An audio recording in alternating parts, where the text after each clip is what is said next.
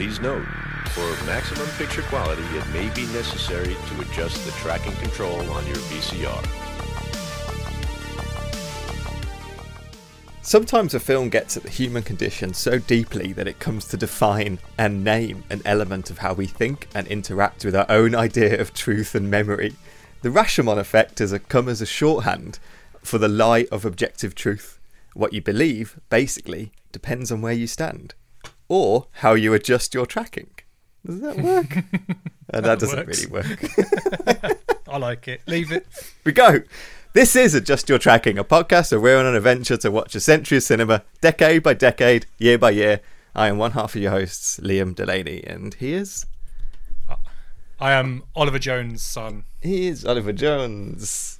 Hey, and it's Um, and I'm just. it's funny you were saying that. I literally was looking at the Rashomon Effect Wikipedia page as you were saying that. Oh, awesome. See, see, see, see, Yeah. see. It's kind of cool because it is what I know this film about. Like, I've never watched this film before, but I knew what this film was because I know what the Rashomon effect is, and I know like the thousands of TV shows and other films and cartoons that have done Rashomon episodes as like a trope. Yeah. Like, that's all I really knew. And it, Well, I've I've heard of the Rashomon Effect, but I didn't know if it was.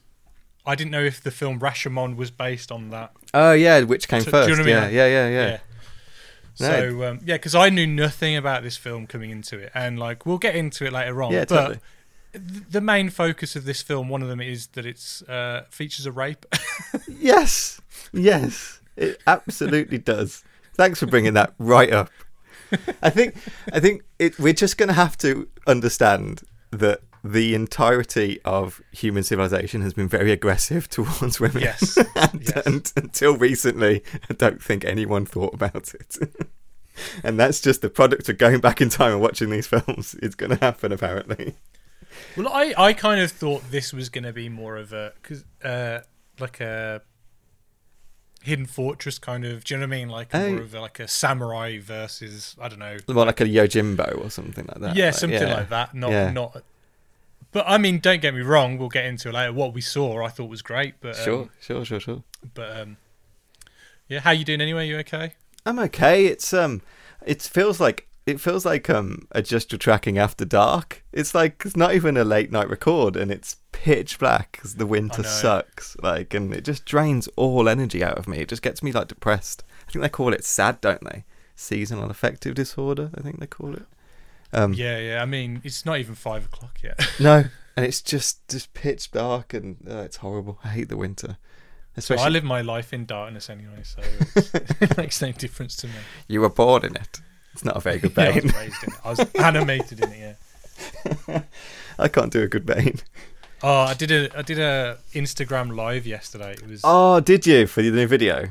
it was horrific. I mean, it, no, to be honest, it turned out all right, but um, You're a seasoned broadcaster now. it was just awkward. Like loads of people constantly asking questions, like the same question, like what what program do you animate in? What do you use to animate with? And you know, it's like people have never like I have to I have to remember that not everybody's an animator and not everybody actually Yeah. understands the process. And like I'm thinking, well, plasticine obviously it's got a metal armature in it, and it's called Dragonframe. Everybody knows that. Duh. Did you um? Did you like? uh I mean, we, could you see yourself as being one of those people once in time? Like, were you once those persons on like a Q and A, not Instagram Live, obviously, but asking kind of just.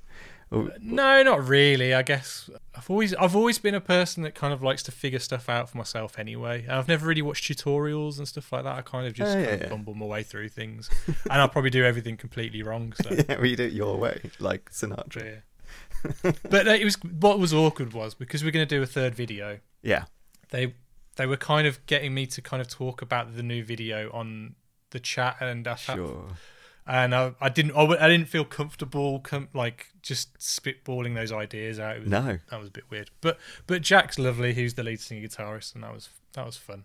It's it's the um it's the truth about creative process and making films and making serialized content that the audience likes to think that everything exists in like stone at some point when you first Yeah. start the first thing you ever write and like Yeah, like there are creators that that sell themselves on this they sell the lie it's not true um and it leads to like a fan backlash eventually when they realize it's not true.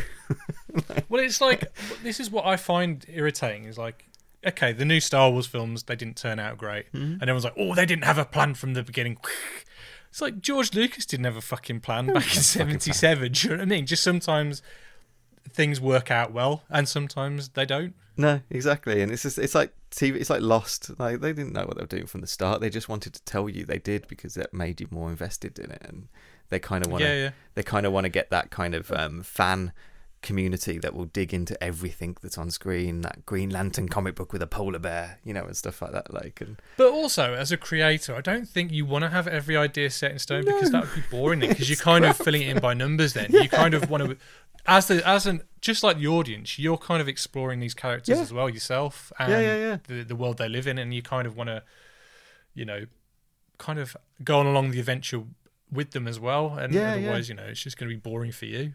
And there's the you know there's different ways of writing. Some people do write themselves into holes sometimes. You know they they just instead of having a plan, they've kind of got to a point when they thought, "Fuck, I don't know how to get out of this now." And that's the kind of that's the adventure. George you R. R. Martin. George R. R. Martin's very famous for it. Yeah, because that's the reason books got so delayed is because he he got stuck on a plot point and he couldn't keep going forward. So he threw out an entire book. Um, and started again and stuff like that. So and that that happens. That's what the creative process is. You should actually finish it as well, George. But um, Well, is I mean, the process series- As of early next year, the series will have ended two years ago. Do you know what God, good point. That's incredible.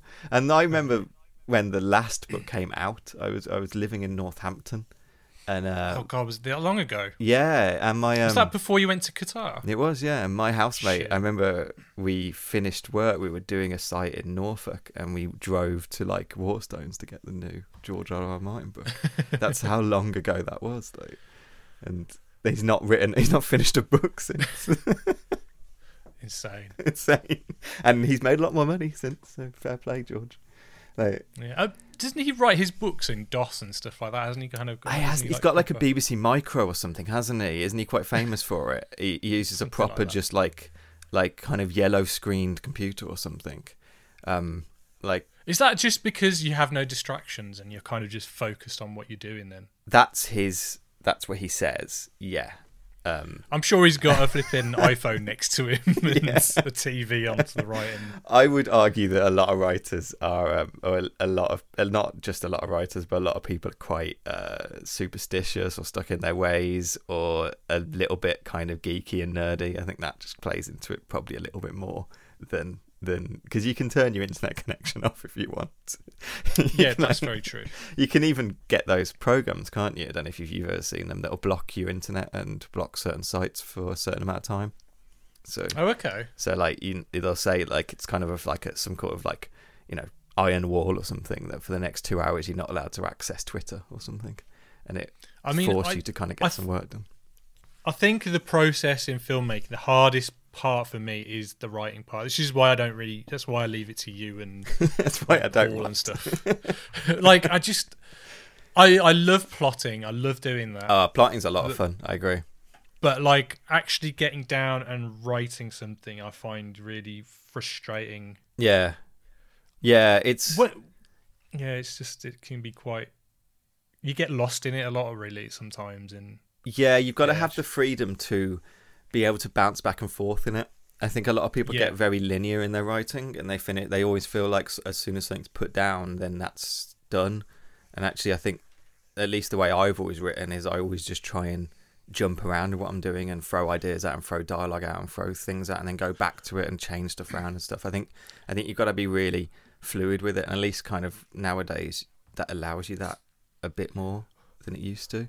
Um, I, I I tell you what, I find it hard looking at a, the screen to write. So what I've done Oh, yeah. recently, I, I've taken the Chris Carter, Vince Gilligan approach, and where I actually write post-it notes. okay, okay, okay. And so it, it makes it more visual.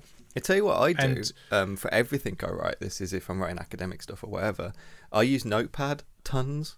Um, Yeah. Actually, just you know Windows Notepad. My desktop is always full of .txt's, and I just I throw shit in it, loads of shit in it, like post-it notes, just like digital post-it notes, basically. And I find it easier to throw stuff onto that and then use like Word to kind of write properly, but just to throw notes around in like Right. .txt's. I've I've I'd say what I like. I, the reason why I like the post-it notes because it's almost like looking at a timeline of uh, Yeah. editing. Yeah, Because yeah, you yeah, can yeah, actually see the flow of the film then, and then yeah, yeah. and then you build upon those post-it notes with dialogue ideas and stuff. Like Do you do So different if that's- colours for dialogue or different colours for action? Different Yeah, for yeah. So I'll stuff do that, like you know, you get a pad and you've kind of got pink, yeah, yeah, yeah. yeah. and, kind of mix it up a little bit. No, that's really cool. But yeah. I really think that's a good good idea. I think it's probably what they do in writers' rooms a lot now, anyway. I mean, you know, I'm not as good as Vince Gilligan or Chris Carter, but, but it helps. It helps. Every little helps. Oh, that's a tagline for something, isn't it? So, have you uh, watched anything recently? Uh, I've been incredibly busy, so not really. I was. Um, uh, I can't even remember. What, did I tell you last time that I watched the new Sophie Coppola? I think I mentioned that. That's one of the last things. I've I think you mentioned it afterwards in the after Oh, chat. did I? Was it when we were just finishing? Well, that's probably Yeah. the last film I watched then. Um, And what's it called? On the Rocks with um, Bill Murray and someone else. I want to say Melissa McCarthy, but that's not no, right. it's is it? definitely not Melissa McCarthy. It's the it's the girl from uh, Community. Uh, Oh, Karen. No, Gillian Jacobs. No. no, it's not from Community. I'm wrong. It's fr- it's Rashida Jones. From, oh, Rashida uh, Jones. Parks Her Rec. dad is um, Quincy Jones. Really? I didn't know that. Yeah, you do now. I do now. yeah, Bill Murray, Rashida Jones, and Marlon Wayans. Um, and it's uh, it's a very Sofia Coppola film, uh, and I loved it. And I, um, I think if you like Sofia Coppola, you'll like you'll like it. If you don't, then you Well, will yeah, I mean, it. I, I love Lost in Translation. Me Uh, too, yeah. What's the one with? Uh, is it Somewhere? Somewhere, yeah, I love Somewhere. Somewhere's great. I love the um, the Beguiled. It was one of my favorite films that year. I never watched. Didn't watch that one, and I Virgin didn't watch uh, Suicides? And Antoinette either. Oh, I like uh, Mary Antoinette. It's fun. Virgin Suicides is wonderful. Have you seen that? Oh yes, Yeah, yeah. I forgot about that one. Uh, the only one I actually haven't seen is Bling Ring, actually. So- Oh, I, I've seen Bling Ring. Oh, was that her? Did she Yeah, direct yeah. that? yeah, yeah. Yeah, I watched that because Caroline really enjoyed that one. But it's a true story about the kids who kind of just go around robbing famous people's houses. Oh, is Well, that no, right? They don't rob. I don't know if they rob them. They go in and they just kind of like live in their shoes, like they're trying their clothes on and stuff like. Do you know what I mean? Just kind Sure. of like Yeah, yeah, just obs- obsession or something. Like, yeah. No, I need to watch that. I haven't got around to watching it, but I really like it, and I really liked this as well. And it's um, I can understand. I can just. Uh, it's like all of her films. If someone tells me they don't like it, it's you know you can see why. you know, it's just one of those Yeah. things. But um, I thought Bill Murray was fantastic in it. Uh, it's a bit of a. You can see it as a bit of a not a sequel, but the same kind of energy to Lost in Spiritual translation stuff like that. successor. Like though um he's playing a very different character and a character you wouldn't normally see Bill Murray play, though he brings a lot of energy to it, which I thought was really good. Um, Well, like Bill Murray feels like Bill Murray almost in yeah, in, Yeah, Lost in in Lost in Translation. It feels like Translation, you know where does Bill Murray start and the character? Do you know what I mean? yeah, Bill yeah, Murray. yeah, yeah. Whereas this, it's he's not. A, well, he's not playing what people think of Bill Murray. You know, when, that Right. kind of idea of him as a celebrity, he's playing something different. But uh, I really like it, and it's. I think people get the problem with Sofia Coppola is she, she makes movies about like rich people, and I think that gets people's backs up a lot sometimes, um, because it's Right. hard to sometimes feel connected, emotionally connected to people like that who are incredibly privileged and incredibly rich. I think it's sometimes hard to kind of get that about her. It's why she was perfect to make the Mary and Antoinette film. I think um, perfect subject for her, really. Um, Right. And uh, but I think when it works, it works really well, and I loved it. So I mean, that out. it's it's always a tricky thing when someone hit, it comes from such a privileged background, but Yeah. at the same time, they are talented, so you can't yeah, yeah, yeah. take yeah. that away from them. Do you know what I mean? Absolutely. Yourself, you watched anything recently? Yeah, I've watched. Uh, I watched the entire series of Watchmen, Oh, have you? going back to Lost. It feels very Lost-like the way Yeah. it's kind of put together. But um, yeah, I thought it was uh, very good actually. Um, Awesome. the journey is better than the destination. Okay. But um, but I did like how it all came together and stuff. I just think some characters kind of got a bit of a kind of went by the wayside by the end. Okay. But okay. um, but as a follow on from, it's not a follow on from the film. It's a follow on from the comic book, which I found, good. which I obviously it's good for me, but for people like Caroline who's only seen the film and hasn't read the book, she was like, "What's what's this squid?" And so I'm they like, actually have the ex- squid. Good. Yeah, you actually you see it as well. So Wow. it has flashbacks to like '85 where you see the squid in New York. Wow. and I it made me angry in the film. Like you think, why of all the im- things you cut out the film, why did you cut that out? Because ah, that's so important. Snyder has no idea what he's doing. That's why. And like you know, like that film looks nice, it sounds nice, Yeah. and you know, but he kind of, it's it's like he misses the point about everything about. Yes. yeah, it is. He doesn't. He doesn't have the. He doesn't get to grips with actually what makes the story the story. He never does. Yeah. None of his films do that. You know, that's the problem. He doesn't actually get to the grips, to the bottom of it. I shouldn't shit on him all the time, but like, he just annoys me because he just gets these properties I love and then doesn't deal with them. yeah. you know, like. So it's always like Um, a target for my ire. But It- um, it's got. But like when it first was announced, like everyone thought, oh, they're just going to adapt the um, the TV. Se- I mean the the comic book series. But what they do is it's set in contemporary, like modern day America. So it's 2019, and it, Mm. it's basically the the police now wear masks. Mm. Okay. Superhero vigilantes don't exist, but there are police. But but you have police officers who kind of look like superheroes, kind Okay. of almost. Yeah. Um, but it's like watching it in 2020 like you know there's a lot to do with race and the police and then everybody's wearing masks. So it kind of feels very apt at the moment. yeah, good point. Um, the music is really good. It's by um, trent reznor and atticus ross. Oh is it by trent reznor? So so it feels very kind of nine inch nails and stuff. And, what was i watching uh, the other day with nine inch nails? Oh, i watched alien 3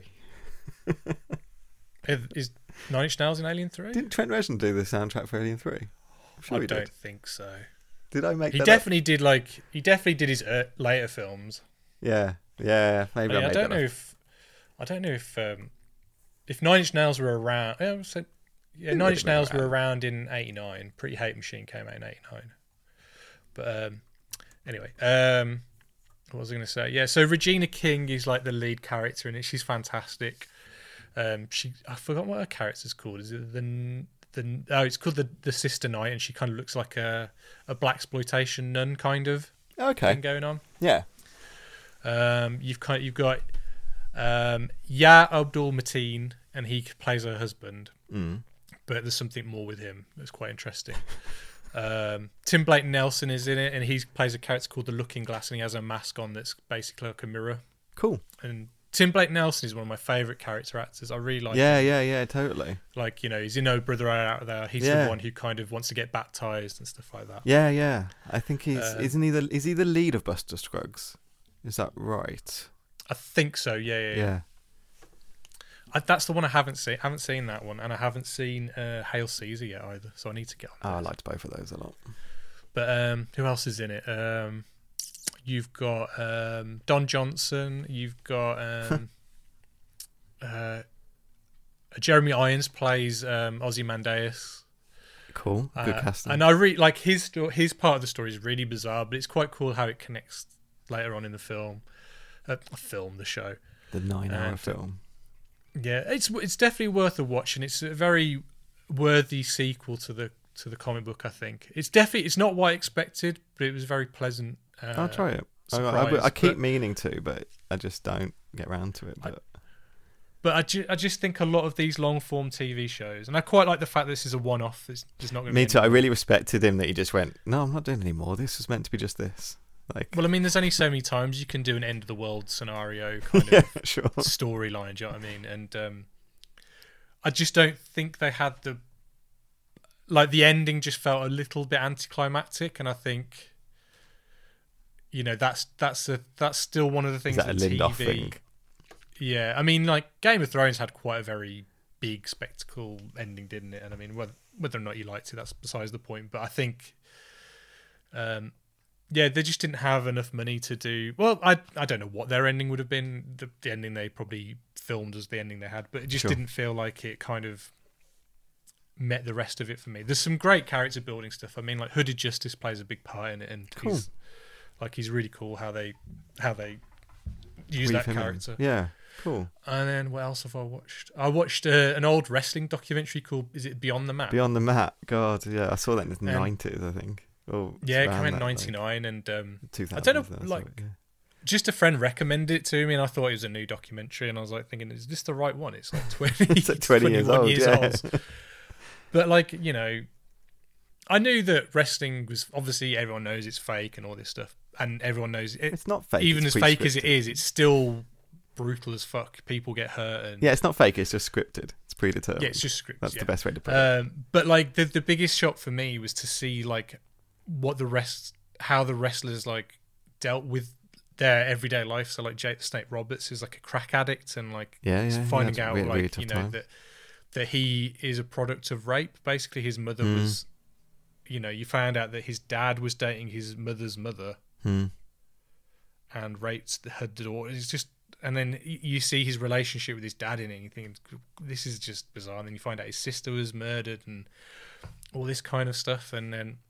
But then you see like people like The Rock later on in it, and you can just see how they're very so different. They're in the same world, but yeah. like yeah. one person yeah, is kind of laser focused. He's got his shit together, Yeah. and this other guy who's still just as talented and as smart, but Mm. for some reason it's just you know you you can't help but feel just feel really bad for for them, and um, you know is Vince McMahon exploiting them? You know, Yes. probably yes. you know, um, you know it's yeah, it's just sad. And then who's the other guy in it? He's, oh shit, Mick Foley plays a big a big role in it.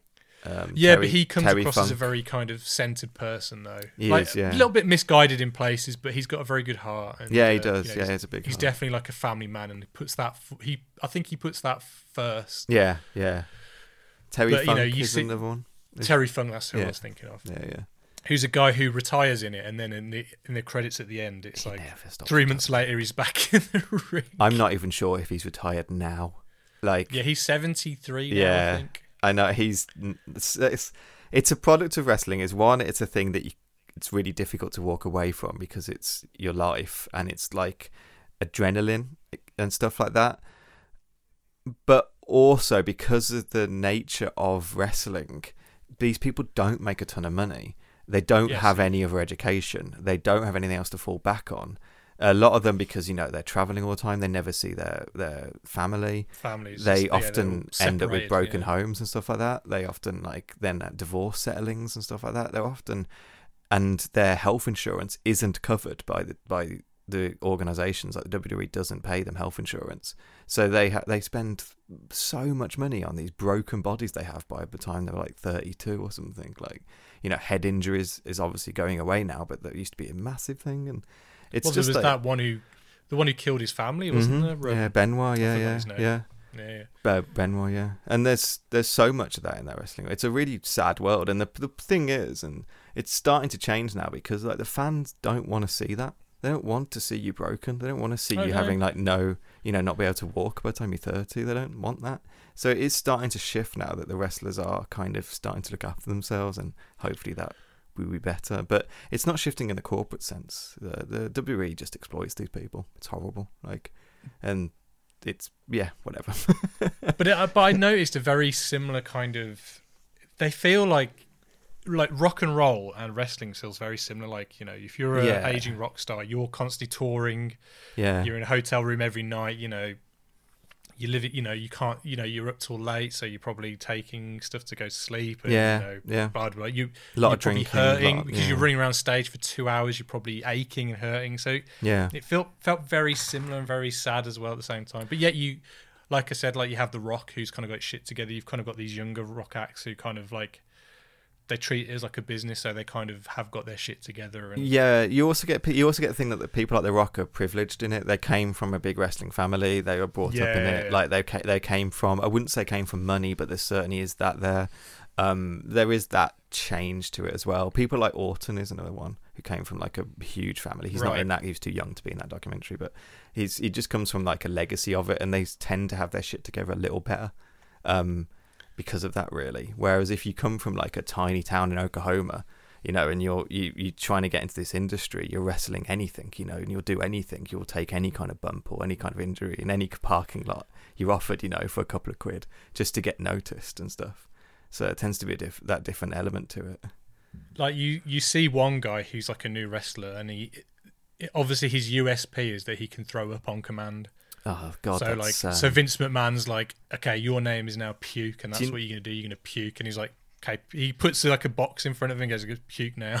like makes him puke on command in the in the interview pretty much. And you're like thinking, fucking hell. Do you know that's Droz? His name is Droz, and he ended up having a um. He ended up getting um, uh, uh paralyzed because of wrestling. He took a bump that broke his like spine or something like that. and He ended up in a wheelchair. Well, it says at the end of the documentary that you know he um he became he said puke didn't survive. He became he became a fixture in wrestling, and then he yeah yeah, yeah, qu- got paralyzed. So is he still to this day unable to walk? yeah, he's quadriplegic. He got a he Oh, took a he took um, a power bomb that he landed awkwardly on his neck um and broke his neck and just had an injury. He never walked again. Couldn't use his arms or anything like that.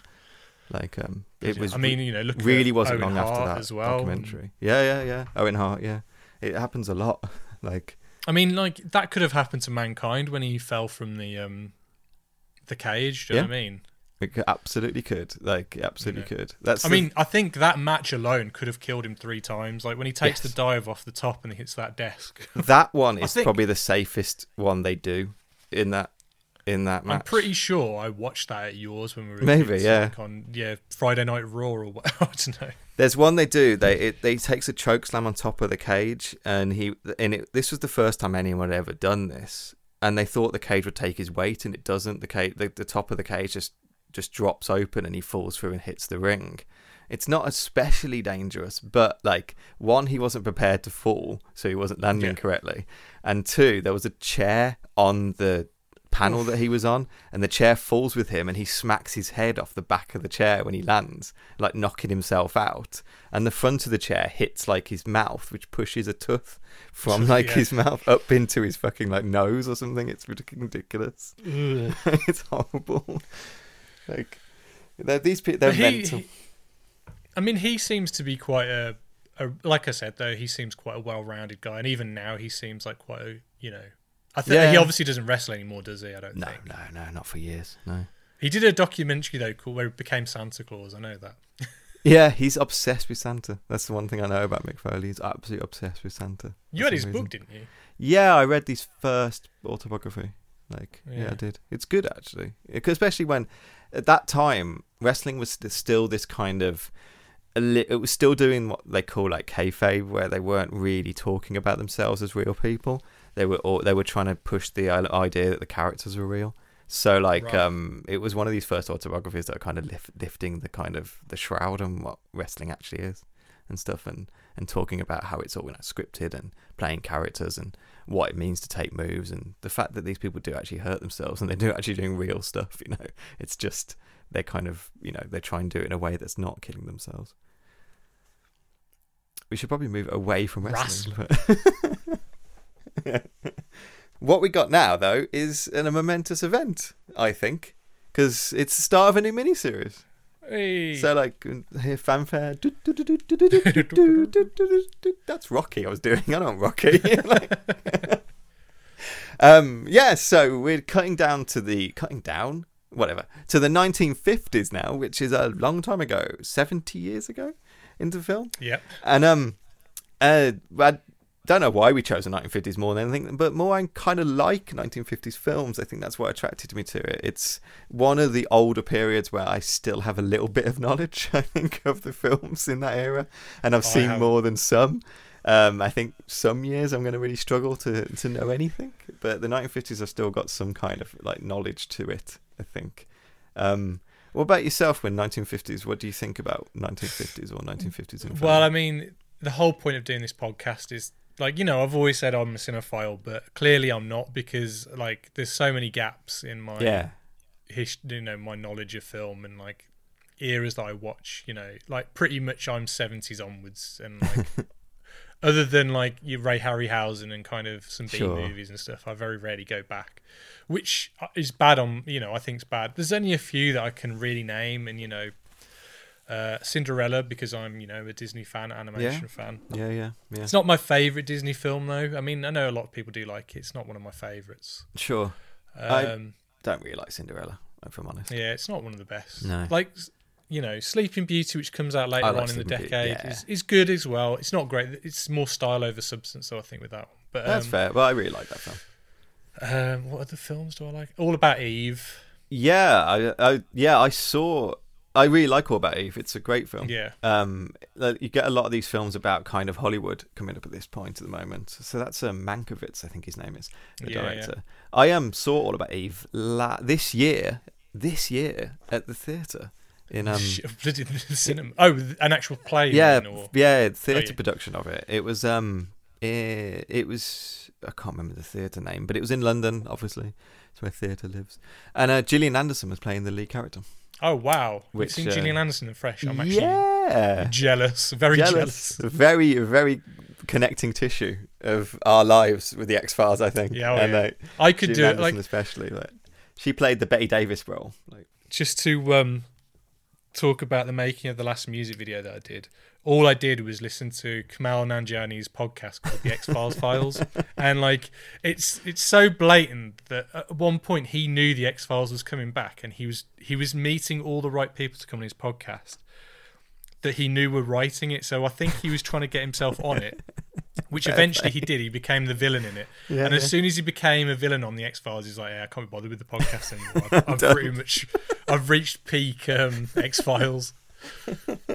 he was in a good episode though. I really like that episode he's in. Yeah, that was one of the best of the reboots. I didn't watch the newest series. Maybe I should. But um, There's a few good ones in that. So yeah, the episode that he's in is basically the the person you think is a.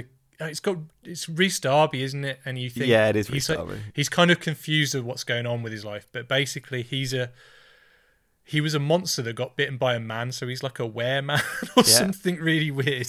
Actually, I would argue that the episode's a bit of a Rashomon episode.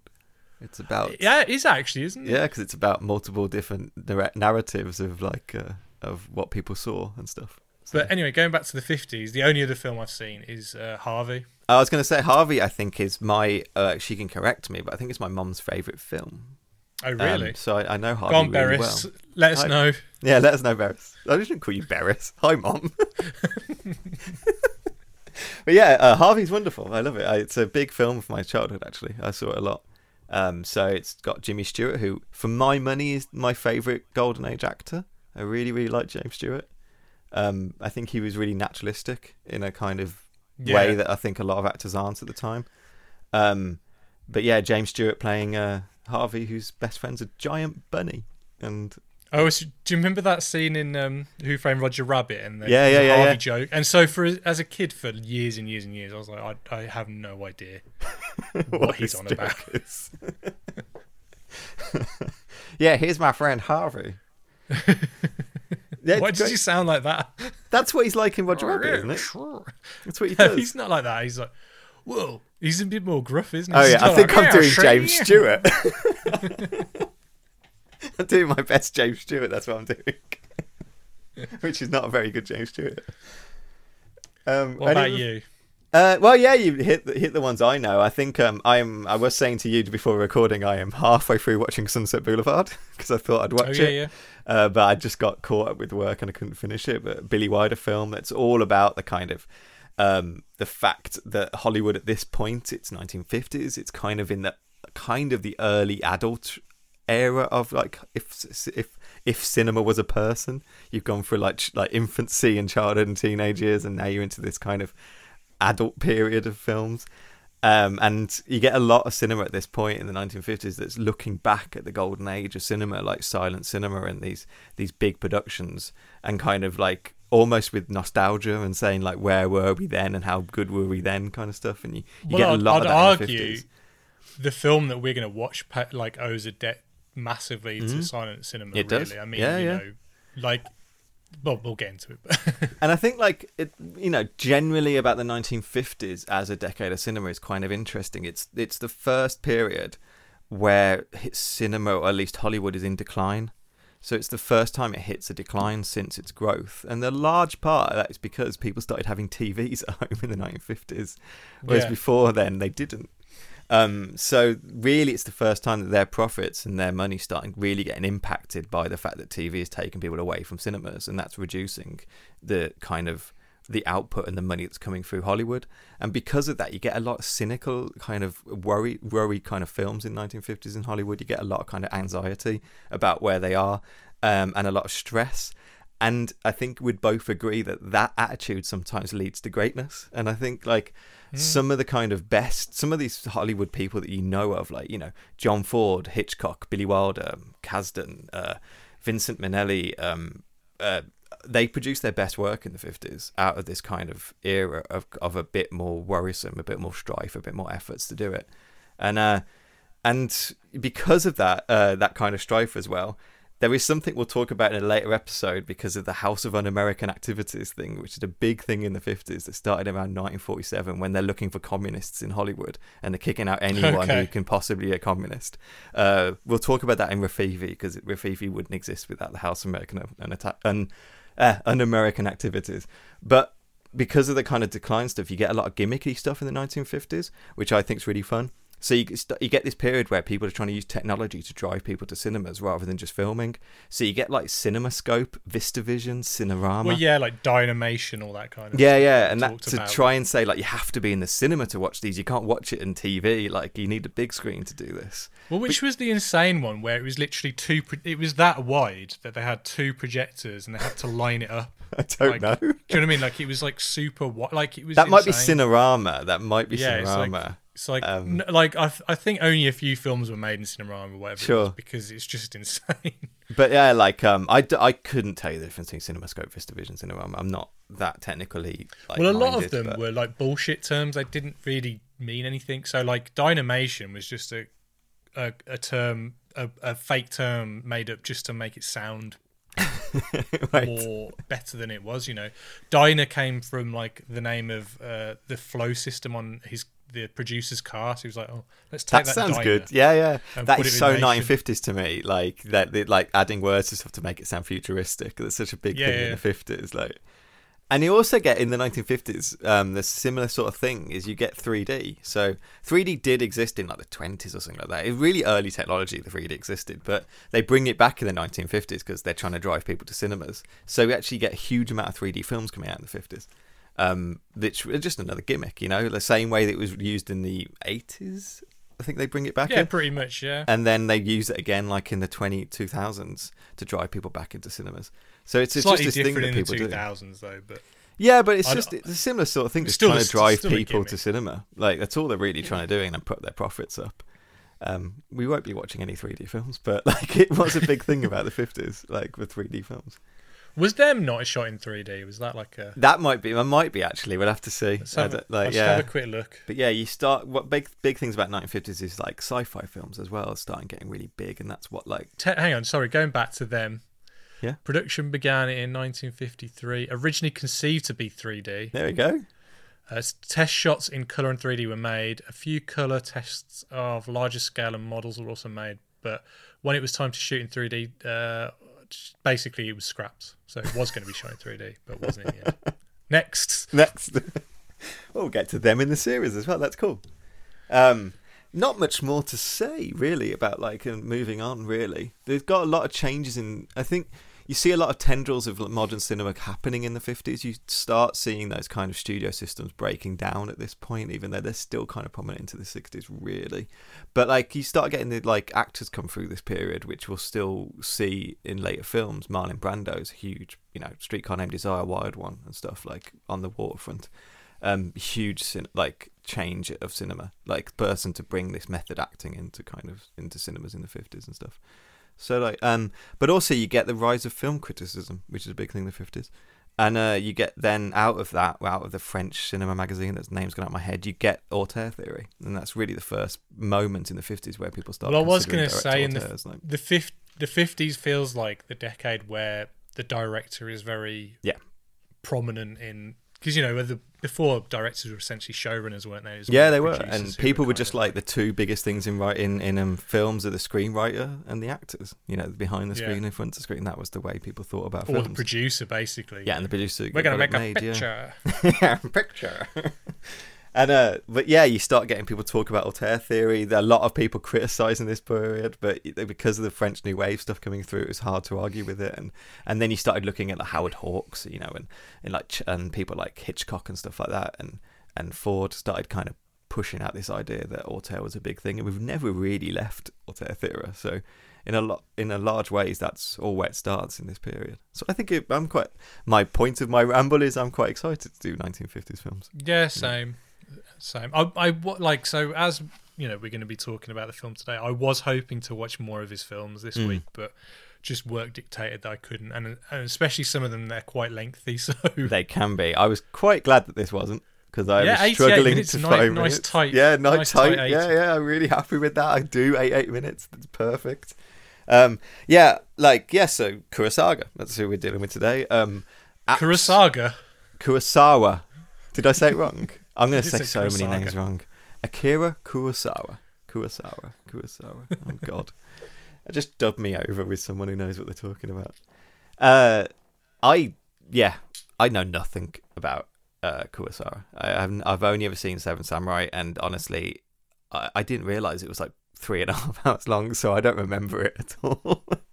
um, and uh, that's yeah. So I was saying the similar sort of thing that uh, I think I would like to do Ran later on in the eighties when we do the eighties to watch like a That sounds good to me. Like, but it's undeniable he's one of the biggest names in cinema.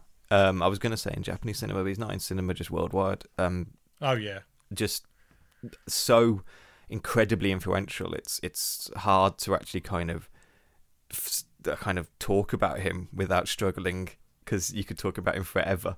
But like his kind of filmmaking and the stuff that he did directly leads into stuff that we all love. Like Star Wars doesn't exist without him. Um, yeah. Without was it Hidden Fortress? It's pretty Hidden much based Fortress, on, 'cause it's yeah, all yeah, 'cause it's all told from the servant's point of view, and yeah, obviously you know it's it's meant to be that C three PO and R two D two are telling that story because they're the first characters you kind of You kind of meet, yeah, and they Yeah. argue in the same way that the two characters in Hidden Fortress argue with each other as well. Like it's it's no hidden. Like like Steven Spielberg said the same thing about about about um Kurosawa to the point that that Spielberg financed his last films when he came back to Hollywood in the eighties. Like I thought it was um, Lucas who helped finance Ran. I They- thought probably both did. I'm gonna guess. probably yeah. Yeah. Um, Sidney Lumet, um, he was a big push to get Kurosaga recognised in the 80s, the Academy and stuff like that. Like, um, it's there's there's no way to say that it, it's hard to say that he wasn't like a just a like a giant of cinema. Um, this was wasn't one of his earlier films, but uh, do you know how, like he made a film a year? I think almost every year from the 1950s and 60s or something. Like his output just- is is ridiculous. like, um, yeah, almost a film a year all the way through to the 1950s and 60s, leading I was going like, to say he's he's he's not quite as uh, productive as Takashi Miike, but yeah, God, yeah. but in a in a long way, what's really fascinating about kind of Rashomon, the film we're talking about today, is that like you Japan's just coming out of World War II. 1945, Mhm. the film finish, the, the war finishes. Uh, no one is really knowing what's happening in Japan for those five years, and there's a lot of rumors about what they're doing and what like their art is. And then I think it was 1951 at the Venice Film Festival they show um, Rashomon, which wasn't a. It didn't do well in Japan. People, it it was a very unusual film for Japan, but people said it wasn't. It's it wasn't like the films coming out of Japan at the time, and it wasn't particularly well liked. So they didn't actually want to have it to represent Japan at the the, the Venice Film Festival, but it was an absolute shocker. Like people, American critics watched it at Venice with in Japanese with with Italian subtitles, and and went home to write reviews on about it about how amazing it was. but Like, it's, it's one of those films you can watch. I don't think you even need to read the dialogue. You can kind of get Kinda what's just get it, on yeah. because the way it's structured and the way it's put together, and like you know, I can understand why at the time it was not controversial, but you know, it had apparently it had 450 shots in the entire film, which today in today seems like you know nothing. Yeah, But yeah. but back then, shot films then had 250 shots. Do you know what I mean? Right, it was right. slow. It was like, this was a lot faster paced, right. and um and even the music. I think the music doesn't Music's sound very. It doesn't feel stereotypical Japanese kind of music. It, No. it feels very different and um But it also it's presented like theatre as well, especially like the um the trial scenes that the camera Oh, just placed as you as a POV. Um, we. I mean, like yeah, I mean, a lot of films. I don't know if films have done that before, or I but yeah, guess, like yeah, you said, but, definitely yeah. like theatre. Um, but the way they address the camera or talk to you as yeah, yeah. because it's like a silent juror, isn't it? Or yeah, silent, that know, you never hear the dialogue from the from Yeah. the court. Yeah, yeah, yeah, yeah. It's amazing, and like literally, this was a, just a phenomenon. In 1951, it got showed in Venice. It won the grand prize there, which is insane. People were just like, "What the fuck? Japan has cinema?" Like, um, which they, of course it did. It had. It was one of the only film, uh, kind of industries in the world that hadn't been infected. That's probably the wrong word by Hollywood. Like, um, it really Hollywood films didn't really play in Japan, so it had a really strong theatre like tradition and arts. And this was really the first time Japanese cinema left or made an impact outside of Japan. So for most people, this was the first Japanese cinema they'd ever seen, and just made Kurosawa just a absolute icon.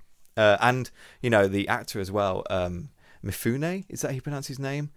Uh, Which one? Which character was he? The he plays the bandit. Bandit. Yeah. He he, um, worked in almost every single Kurosawa film for this period.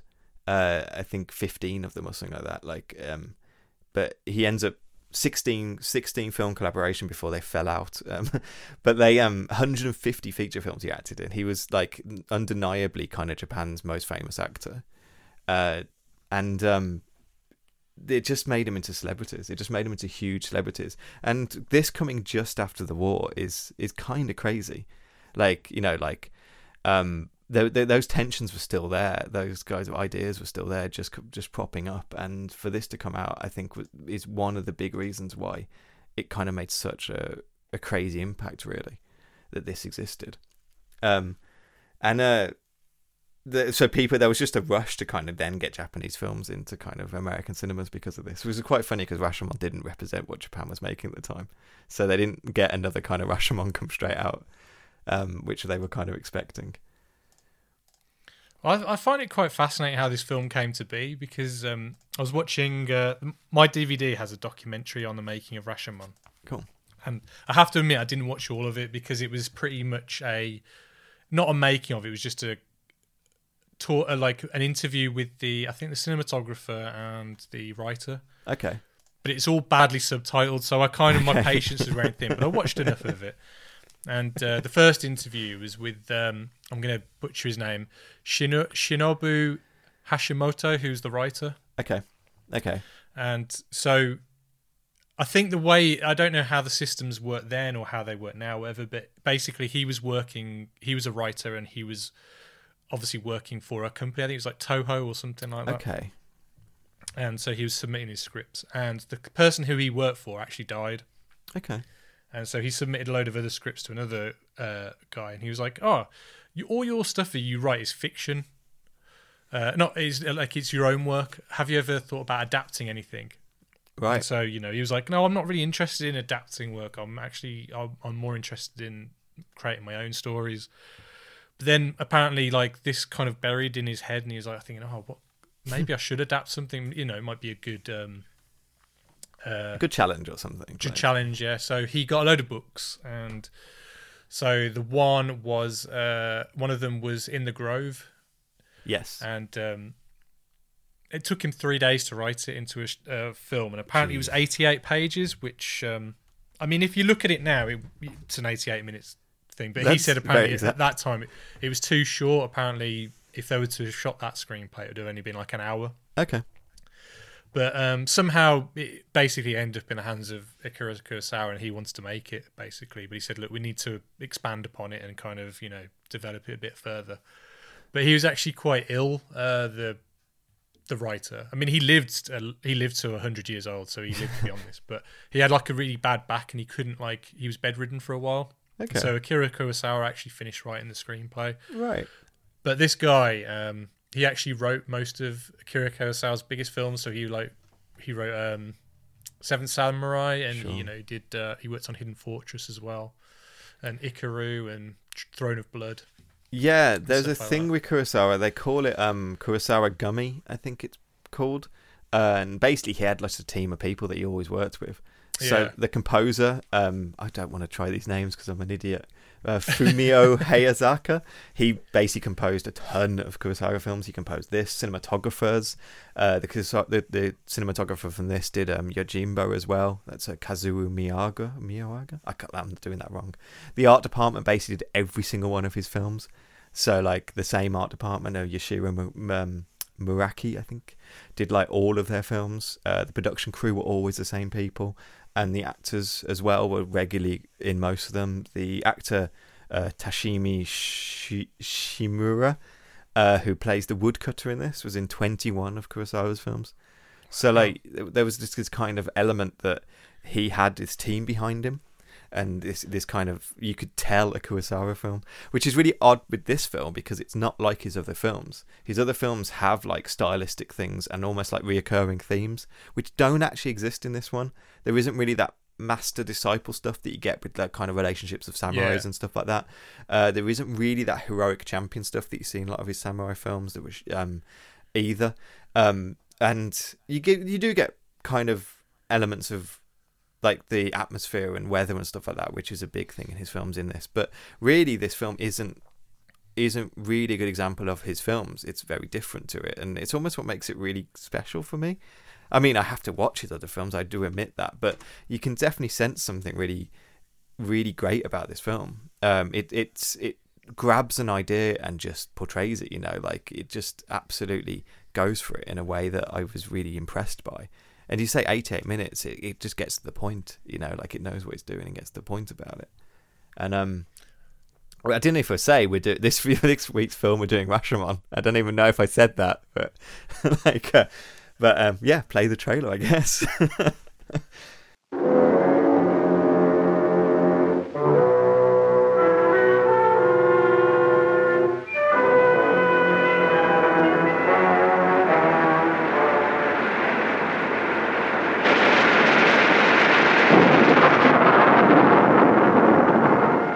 私は世にも恐ろしい地獄を見た。盗賊美女狩猟そしてソマウリ四つの口が物語る四つの地獄の声を聞かされた。まさにこれは心のジャングルの藪の中の物語。ギラギラと光る重欲の目が百中楽街にその名を知られたこの多条丸が。でもでもそんな目で私を見るのはあんまりです時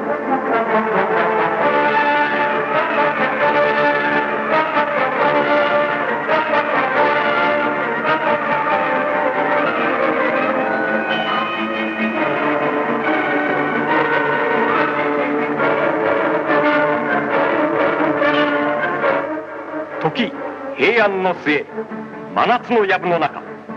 炎と燃え上がる男女愛欲の大絵巻。人格闘激闘行き詰まる男と男の決闘。平然と嘲笑う幼鳥たる美女。神か魔か。荒廃の都の一角。人間の喜怒哀楽を風とともにそびえて聞いた大羅城門。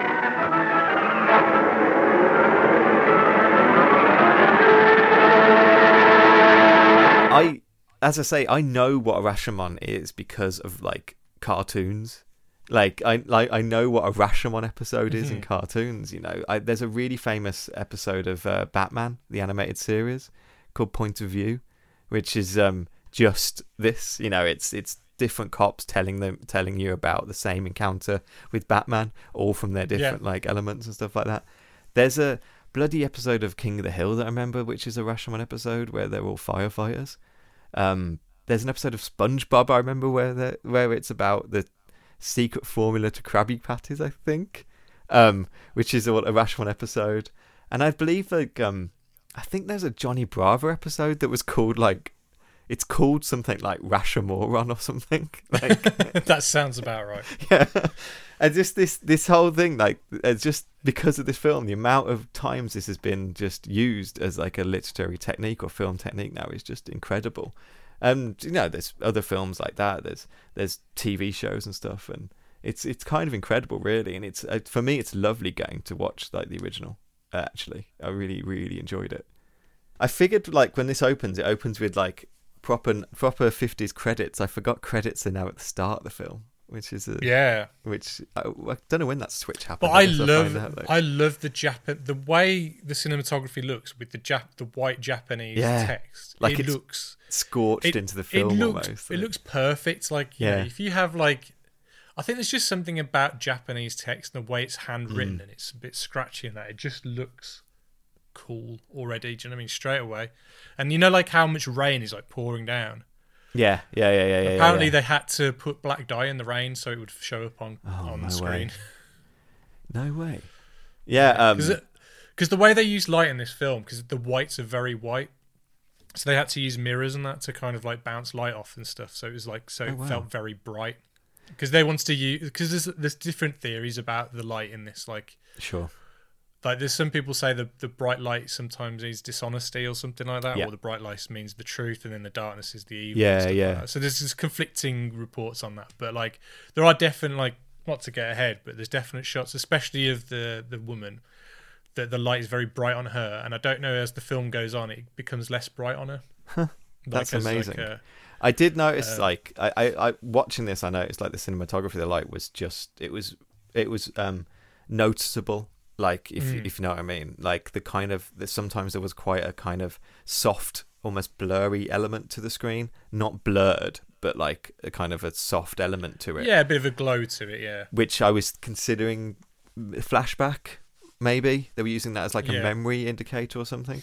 But a lot of the stuff is shot like um, behind leaves of trees and stuff like that. Uh, almost like kind of the truth is shaded from you or something like that. Mhm. Um, which you know I, I just liked. I just liked everything watching about this film. Um, but like So yeah, we find out that Rashomon is um, it's like a city. It's like the sign we see. It's like a city gate, isn't it? Basically. yeah, basically So- it's an old kind of city gate. Um, it's all crumbling around them and stuff. Because as we said, the book was called In a Grove. I think there's another book called Rashomon, so we took the title from that book, um, right. Okay. and took the plot from In a Grove. I think it's the same writer though. If I, I think that's right.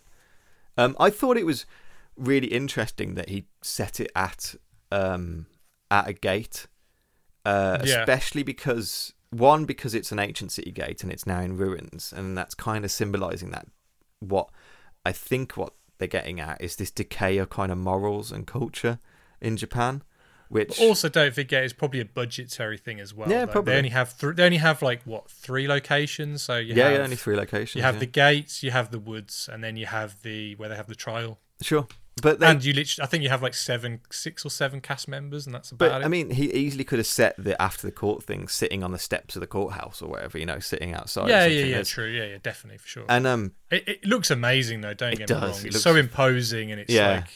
So you first meet the woods cutter and then the uh, the priest. Who's the other guy? What's he do? He's like a. he's just like a commoner. but, like I just- love how he tears it apart. He's Yeah, yeah, yeah. tearing apart the To set make fire, to- yeah. to make fire. It- wonderful. That to me was really theatric, uh, theatrical. definitely. like you can see that happening on stage. Maybe not the fire, but but yeah, like um, I'd say what this um. I thought it was interesting. It was at a gate, which is the dividing line between different zones of authority. I do, you know, I, I think a lot about borders at the moment because my PhD. So like, I, I think of like that as um, it's like borders are like liminal spaces. They don't really exist as like certain things. They're just play. They're almost like places in between two places. Um, and I thought that was kind of interesting because it's almost like borders and gates like that are, are places where narratives meet, like a narrative of one city state versus another, um, where Yeah, yeah, yeah. traders meet, stories meet. Um, I thought that was really good for setting of a place where we're talking about an unreliable narrator, which I thought that was. I just know. I, I thought that was thematic. I can't. I have to assume that was purposeful, but at least it fit in the way I was watching the film. But um, I, I think it's really interesting. Like some, people have said this. I don't know if if this is the first film ever to do unreliable narrator. I'm assuming it isn't, but like audiences in 1950 probably had little reason not to trust the narrator of Yeah. a film, and yeah, yeah. this must have seemed really just big that you that this film one you can't trust anything that you're seeing on screen to be actually be the truth, and two doesn't tell you what the truth is, which I think is really revolutionary. I think at the time, surely for the filmmaking. Oh yeah. Anyway, back to uh, back to the plot. um, so yeah, get, you get like the the priest and the woodcutter hiding from the rain, and the other man runs in. Um, they're baffled by a strange story they just overheard about a murder, and uh, Well, we find out that the woodcutter was actually he was the one who found. Yeah, I love that. I love that bit. So like it, it cuts to a first story which you see, which is the woodcutter telling him how he found a body in the forest a couple of days ago, a body of a samurai, and he's walking through this forest, and I thought the camera was so sweeping here and like so fluid that it was just felt really modern to me. But Um, it had shots like which you wouldn't expect in a film like that. Like even just like just shots of looking up into the trees and Yeah. it's like moving forward or tracking shots and things like that, which I thought were, you know, it's obviously they're shots that we've seen a hundred million times Hmm. now, but you just didn't expect it to see it in a film no, from 1950, I guess. Not at all. And I know there were certain things to look out for because I I know that about him. I know they do it right at the beginning. There's something called an axial cut, I believe the term is. You're the filmmaker. Okay. But like basically it's zooming in on something, but it's it's creating a zoom by placing the camera in different places. So it's actually physically moving the camera forward each time and cutting to each shot. Well, yeah, Um, that's that was one of the that was definitely one of the techniques that he was using. Like, so that's what they were saying. How there was like, um, so yeah, there's 407 separate e- shots in the whole film, but sometimes they're like tricks. Yeah. Like, you feel like it's one shot, but it's actually several shots that are kind of spliced together. It's very clever. Very clever. I noticed it as soon as it opened. It does it on the gate. It, it, it goes Yeah. and cuts forward into the gate um, rather than zooming in. Um, it's just quite impactful. I mean, And, uh, we, we probably call those like smash cuts now, or like don't know, Yeah, like actually, yeah. crash, not a Yeah. crash zoom, but like a, you know what I mean, like a But I talking about the, the woodsman through the um through the forest, and when it cuts to like the point of view of the corpse with like the hands hand- in the air, I just thought that Do you know was what it reminded me of? It reminded me of the thing where um, you see the corpse of the thing monster, and they're like looking down at it. It's like these hands like looking up. It kind of reminded me of Yeah, that. that is exactly the same actually. Yeah. Um, he also finds different things before he finds the body. He finds a woman's hat. Um, He finds a samurai's cap. Um, he finds some cut rope and an amulet, and and then he finds the body of the samurai. Uh, and then the priest explains that he saw the same samurai traveling with his wife the same day. Yeah, that's right. Yeah, so that's that's the setup. um, then um, then they they show them in court. So they're addressing like these unseen kind of um, what you call it, like administrators or judges Yeah, or yeah, yeah. something, and they're explaining that to him. And then another witness appears with this uh, this bandit. This they call him like a notorious bandit. Um, his name is uh, Takumaru, maybe. Uh, yeah, Takumaru, I think. Yeah. Played by Mifune. Um, who was found with the samurai's bow and arrows. Um, he seemingly, seemingly, they thought he'd been thrown from the horse, and he was injured himself. Um, but he corrects him and says, "No, I wasn't." Yeah, he's like thrown from the-" laughing. No, how you think I was thrown Yeah. from the horse? And he says that actually, no, he drank from a spring, and there must have been a poison snake in it because he had an upset I- stomach. like, so I wasn't So- thrown from the horse. I was, you know, I was relieving myself. So when you see the story from uh, his point of view, it's it only when we when we see the wife and the samurai's point of view, it's like halfway through the story, isn't it? Pretty much. So it always gets up to the rape, doesn't it? And then so it always carries on from the rape, doesn't it? I think. yes. So the, rape and then the fight scene, and then but but the pre the pre bits of that is you assume is meant to be the same. Yes. So yeah, the stories only diverge after the um the attack on her. Yeah. Yeah. Like yeah, yeah, yeah. You're right. So everything.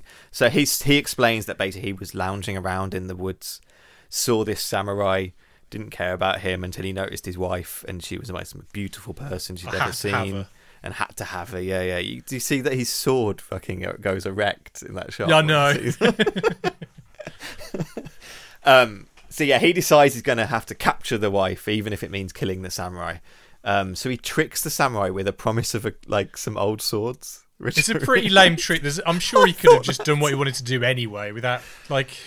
I was thinking, I wonder if like in the time period it's set in, like whatever, tenth century or whatever, Japan. Um, may, samurais were quite like uh, respected members of communities. So I wondered if people did come up to them a lot and say like, "Look, you've got a lot of money. I've got some swords. Please buy them off me," kind of stuff. I wonder if that would be like relatively normal because it's I just I've got no reason for the samurai to go with him. Just like, be like, "Fuck you! I'm just going this way. Go away."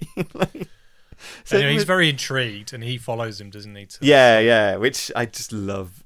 I love this like like apparently um, the acting in this like it's not naturalistic. It really isn't. Even though I think some of the performances have a weird amount of naturalistic acting in it. yeah, But it's not trying to be. It's meant to be enhanced. It's meant to be really big. It's meant to be really theatri- theatrical.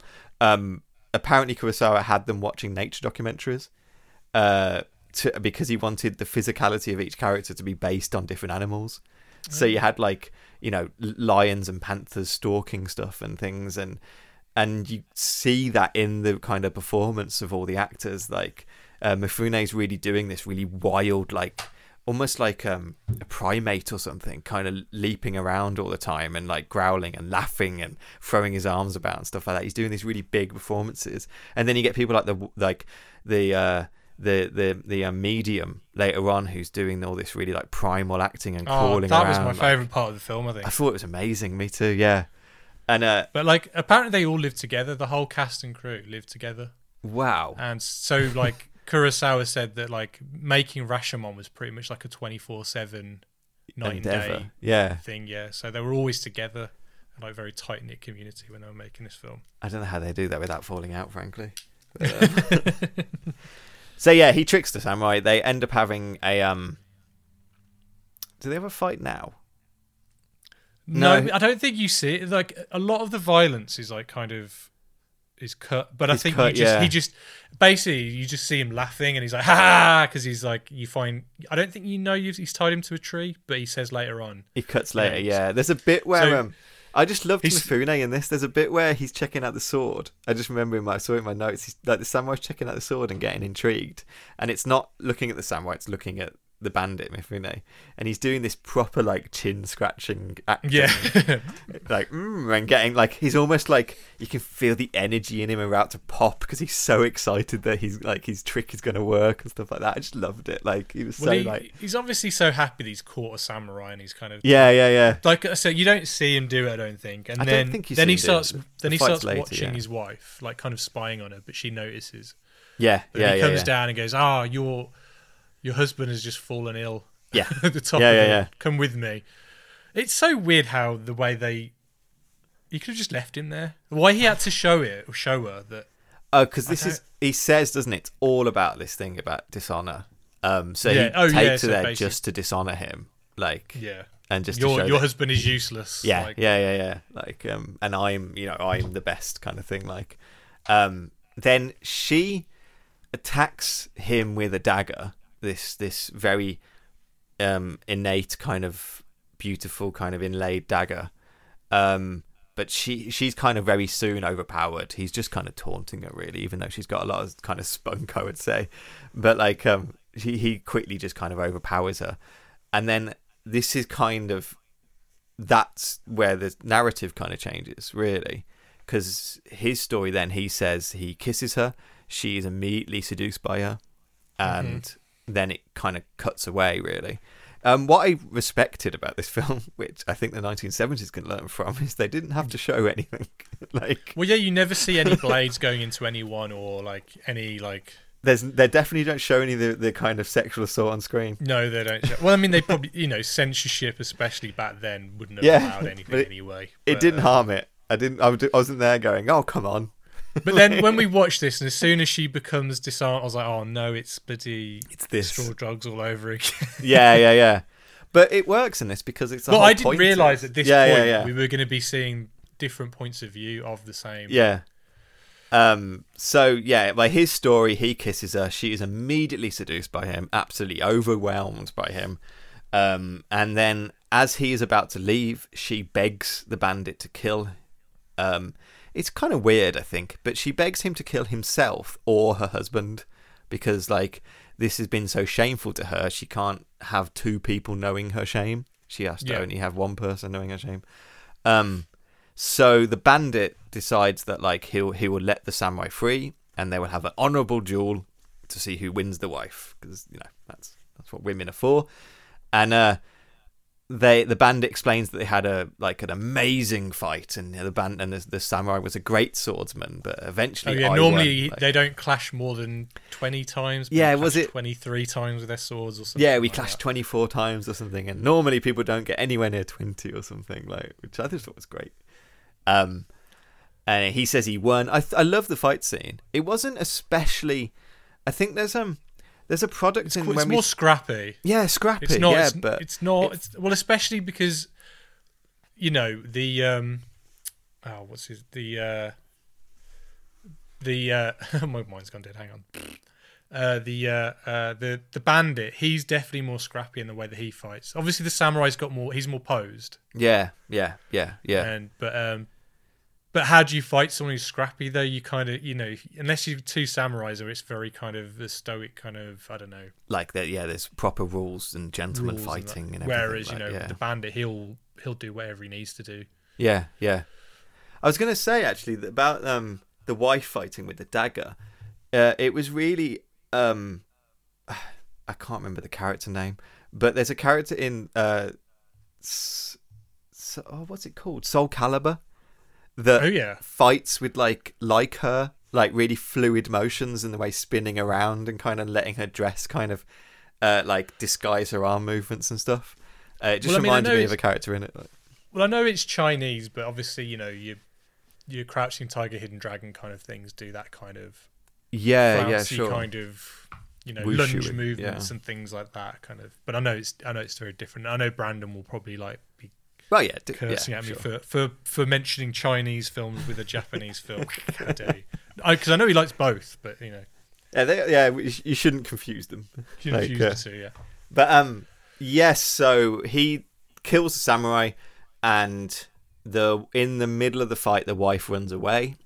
Uh, he makes a point to say that the dagger the wife had was she dropped it, and Yes, they ask him like, "Well, why didn't you take Where- a dagger home?" And he goes, Yeah. "Oh, I'm such an idiot. Yeah, that's worth so much money. I should have taken it. I'm like, I'm, I'm, I'm so stupid." And that's kind of the end of his testimony, then, really. And then, so like, wipe cut back to Rashomon, and like, this is a big thing. Apparently, I, I like apparently wipes, wipes like as a cut. They were really big in like silent cinema era, but really to use a wipe in 1950 was really antiquated. It was really silly. Um, it was old fashioned. It's like using a star cut, star wipe now. yeah, yeah, but like, and it's kind of funny to me because wipes I know from Star Wars, and they exist because of Kurosawa. Oh they yeah, you know, he was hundred percent Lucas- taking it from. Yeah, There, it was like I love this thing. Like, so yeah, wipe cut, which I think in in Rashomon they do serve a purpose. They're kind of they're they're marking dying kind of different narratives.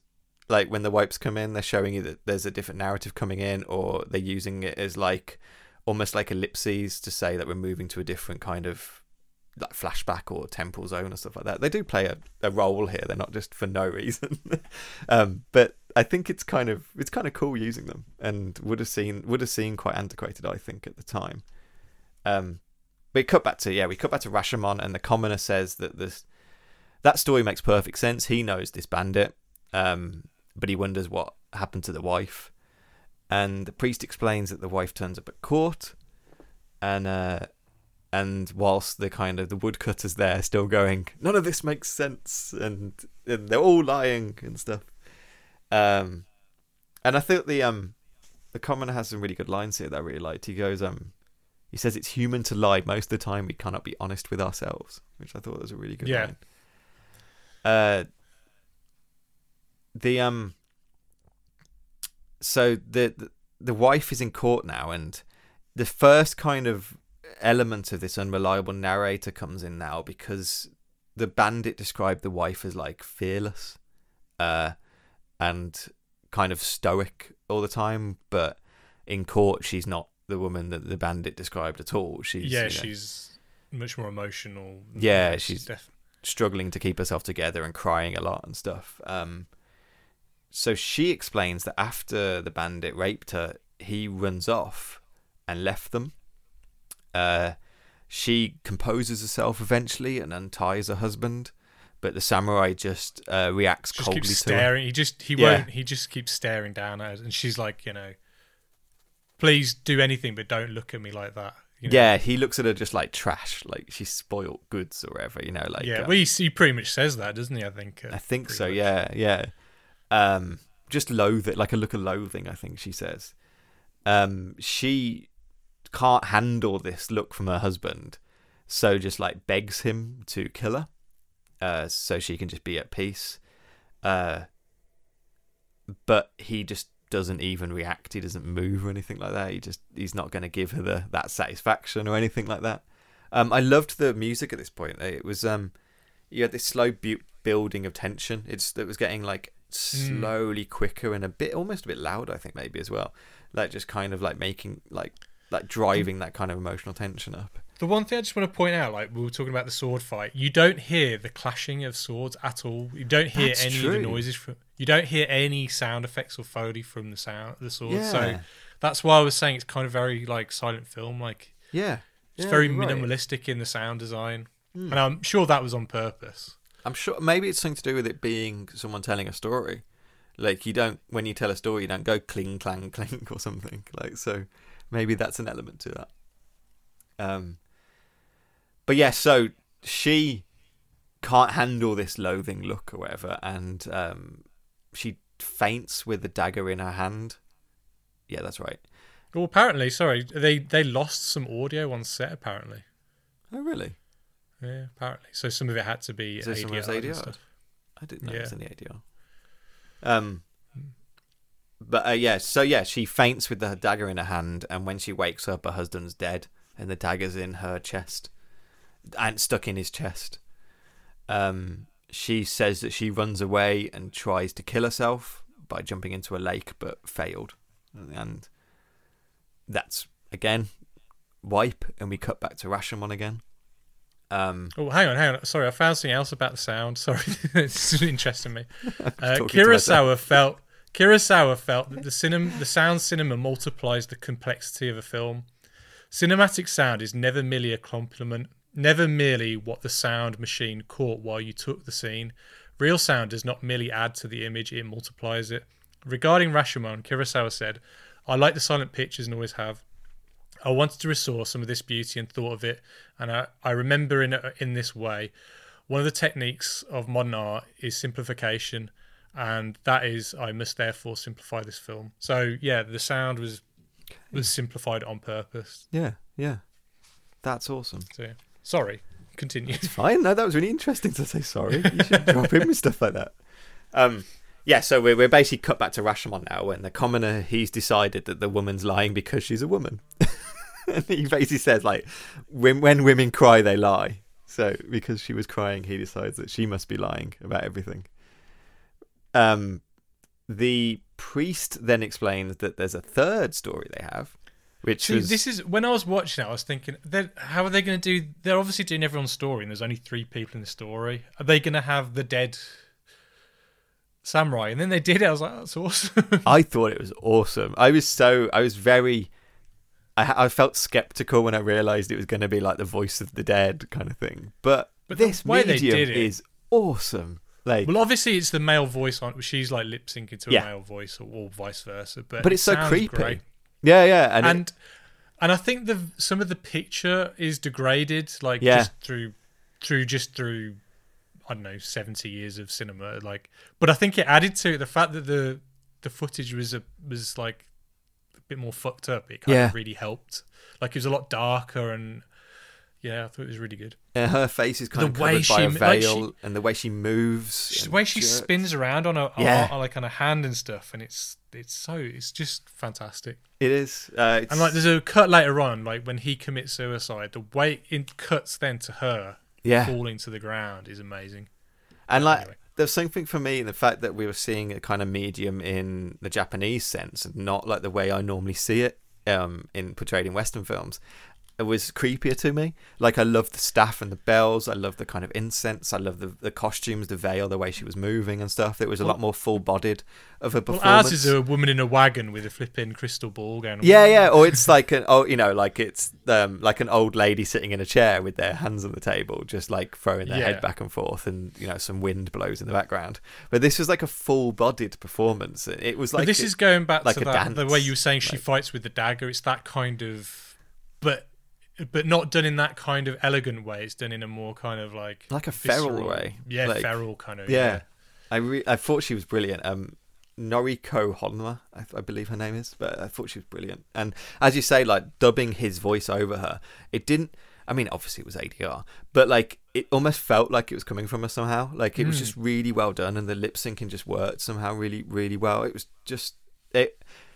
It's a silly moment in a script which couldn't could easily not work, but the way he shot it and it was performed was just wonderful. like yeah. uh, so yeah, the samurai tells his own story. Then um, he claims that after raping his wife, the bandit asks her to travel with him, and she accepted, and asks the bandit to kill the samurai, so she doesn't belong to two men or something. like Yeah, uh, but the bandit doesn't kill her, kill him. He just Yeah. lets him go, doesn't he? Cut him open. yeah, like him- he no, he's so shocked by this request, he kind of yeah, yeah. sees the wife in like a different way. So instead, she he grabs the wife and chucks her to the ground and and go and to ask the samurai like, what shall I do with her? Like this, That's it, yeah, yeah. you know, like, this is such a shocking thing for someone to ask me to do. What shall I do with her? Um, he decides at that point he's going to pardon uh, the bandit for all his crimes, which is nice. um, while they're like while he's letting the samurai go, uh, she runs away then, and um, he chases after her. And the samurai says, "I could have been sitting there for hours, but sometimes later he came back and let me go." And um, he, when the bandit disappears, he takes his wife's dagger and kills himself with it.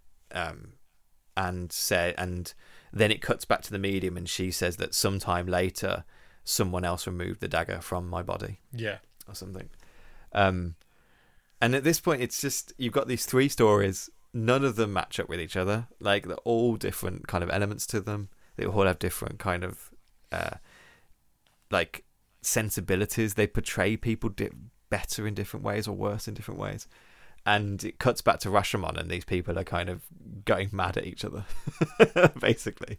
Uh, the um the woodcutter especially is convinced that all of them are lying, like, uh, and he reveals. Don't that don't you think there's one moment though? You know, where the common man looks at the pri- there's a moment where the common man looks at the priest after the woods the woodsman guy, the woods cutter is telling the story, and he kind of looks at him, rolls his eyes like, "I think he's lying," or "I'm thinking Yeah. he's."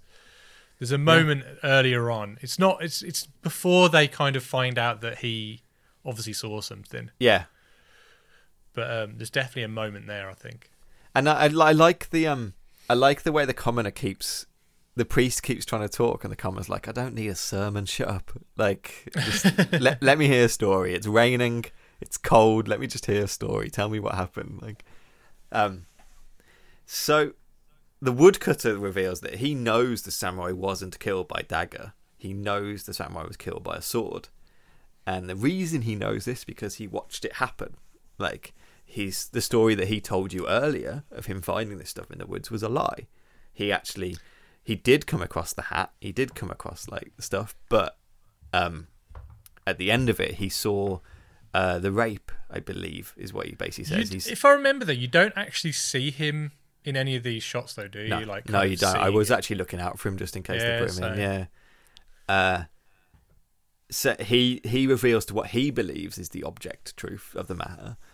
Uh, he says that um, It's kind of a mixture of all three, really, though, isn't it? kind of is yeah so he says after the rape uh the he begs it's the bandit who's begging the wife to marry him or he'll kill her uh instead she kind of runs over and releases the samurai like releases like cuts the ropes Yeah, but then he rejects her.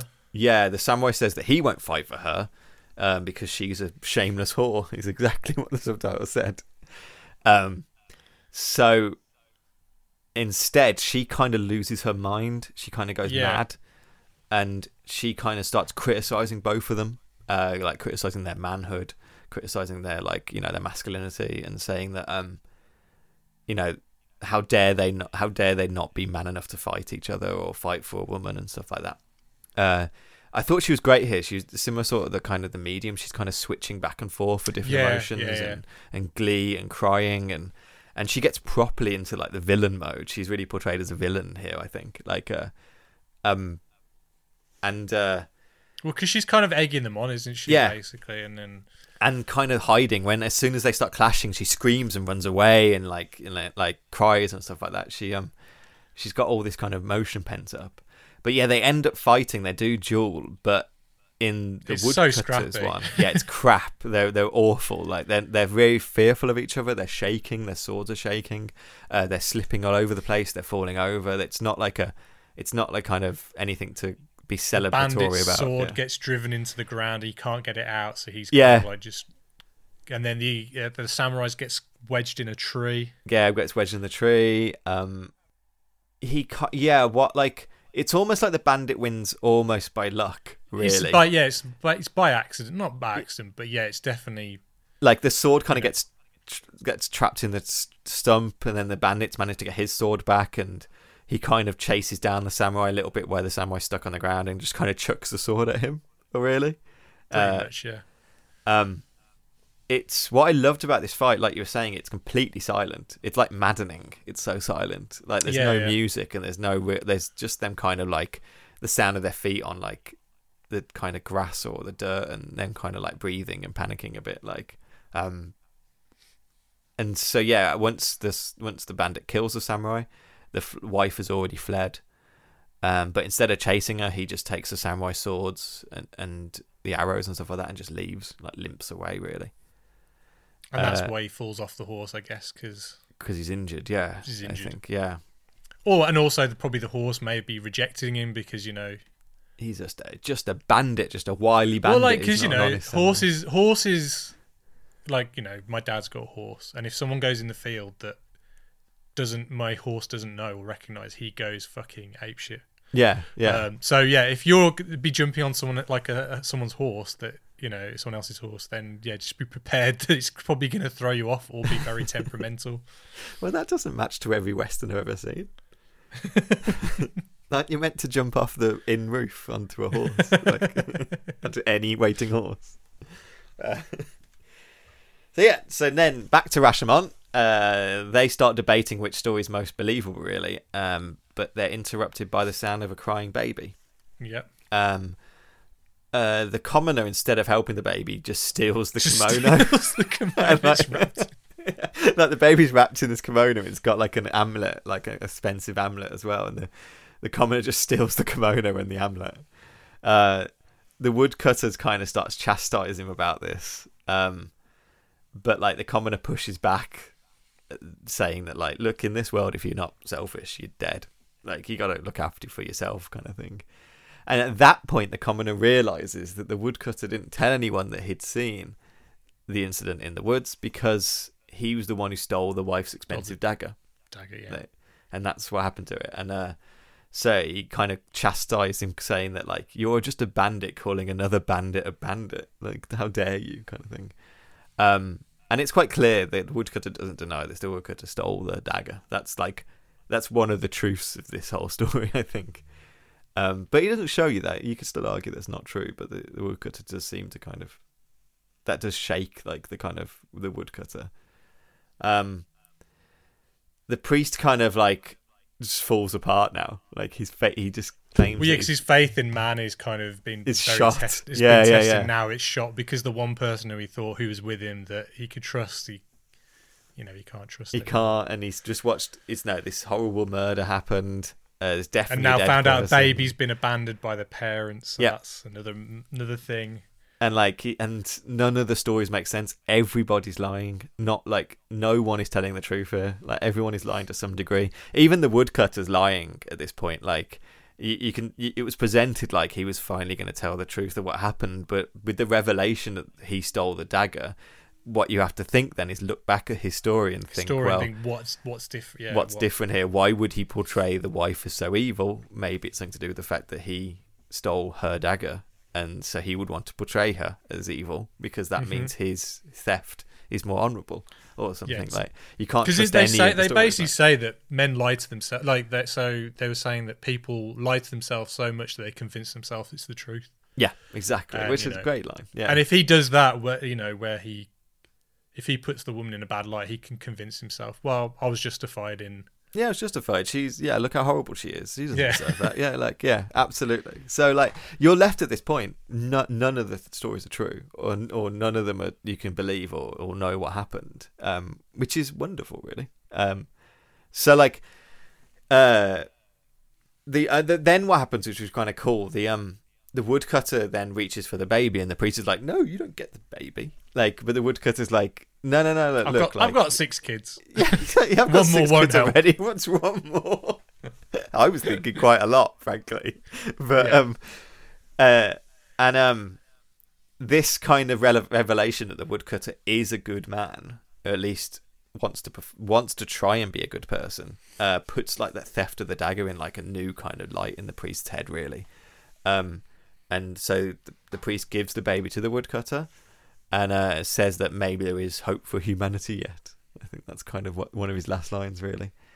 And it really just at that point the kind of the it stopped raining. You know, um, a bit more sun Yeah, there's coming a- through. Like Yeah, it's just I think it's just basically to show that you know there's a bit you know there is light. bit of light, yeah. And uh, the woodcutter just walks home with the baby, and that's the end. And because I it's think 1950s, it just originally- finishes. I think originally I read that he wanted it to be overcast just to show there is the possibility of Mm. shit going It's back still south again. But, Yeah, yeah. But apparently, when they filmed it, they just they couldn't. it wasn't you know the right kind of you know What kind of sky weather? So, was it, the sky wasn't you know they just had to deal with what they had. Um, so was all this recorded outside in location? Was all this location shot? Do you know? I believe it may have been a set for the um, where the trial was. Oh yeah, okay. I think th- the gate was built for it. I think, like on location, which is quite remarkable. Yeah. But if you think about it, they probably the the gate itself is just it's like one panel that they can kind of flip around and go to the back of it. And you've got a back of it, and you know they probably build one set that they can like utilize in different shots and stuff. Yeah, But apparently, like with the filming, there was like um like there was quite an experimental like approach to the piece. So they'd have like a series of single close-ups of the bandit and the wife and the husband, and they'd keep repeating these three shots over and over again to kind of emphasize like this triangular relationship okay. like okay. between them, and um like the length of times of shots of the wife, the bandit, and the uh the samurai with the same length right. Things like that. Quite interesting. It's I know that um the film wasn't especially well received in Japan. I think I mentioned that earlier. Like, and when this film started be- just being the biggest film in the world in in the West, uh, they were quite critical of it. They were basically saying it's because it's the most Western of Japanese films. That's why. Yeah, that's the only reason they like it. Or, uh, but I think uh, Kurosawa basically said this is just what Japanese people do. We're so good at criticizing Japanese things. like that was his kind of like way of thinking about it. But like I said, I think one of the reasons why it was so successful is because you could watch it without reading the dialogue, and you can Yeah. pretty much kind of guess what's going on. The music Yeah. isn't necessarily overly Japanese. I don't, I don't know how that sounds I know what you horrible mean. to say, but I it's not like mean. it's not cliche, you know, Yeah, I, I know. Yeah, especially at that time. and and like it's they're very simple archetypes of the characters. You got the kind of honourable man, at least his position Yeah. in society is. Uh, you got the bandit, and you got like the beautiful wife. Um, and it does through watching it, you start thinking stuff like, "How are these ever a married couple? If any of these stories are slightly true, like how would they work couple at all?" Like, um, and it does start making you question everything you think about these archetypes. You know, the honourable man isn't very honourable. The the wife isn't very devoted. The you know the bandit might not be that evil. He you know in one of the storytelling he's quite fearful and scrappy. Really, he's just a, a man like you know trying to survive. And you know that And like later on, he's talking to the the wife, and he's basically saying, "Look, I'll become an honourable person. yeah, yeah, yeah. I'll do anything you I'll, want. Yeah, I'll yeah. stop doing what I'm doing, and I'll I'll do whatever you want me to do. I'll sell things on the streets just Yeah. to kind of, you know, It's that's um, all said after what he's done, though. Do you know what I mean? So Oh no, no, no, no! Not it's not to. It's not to say that he's a great person. I just mean like it gives you. It makes each character complicated. It's um. It gives like new. It does shine different lights on each of these characters, which works. I mean, it absolutely works. There's a you know, there's a reason why this. You know, the, we said the Rashomon effect earlier. The idea that witnesses witness testimony can't be um can't be relied upon is called the Rashomon effect because of this. Like it's a thing about that the idea that objective truth exists is you know a lie because truth doesn't exist. Truth is just Mm. about what you what you see and what you think. Like, um, it's smart as smart as fuck.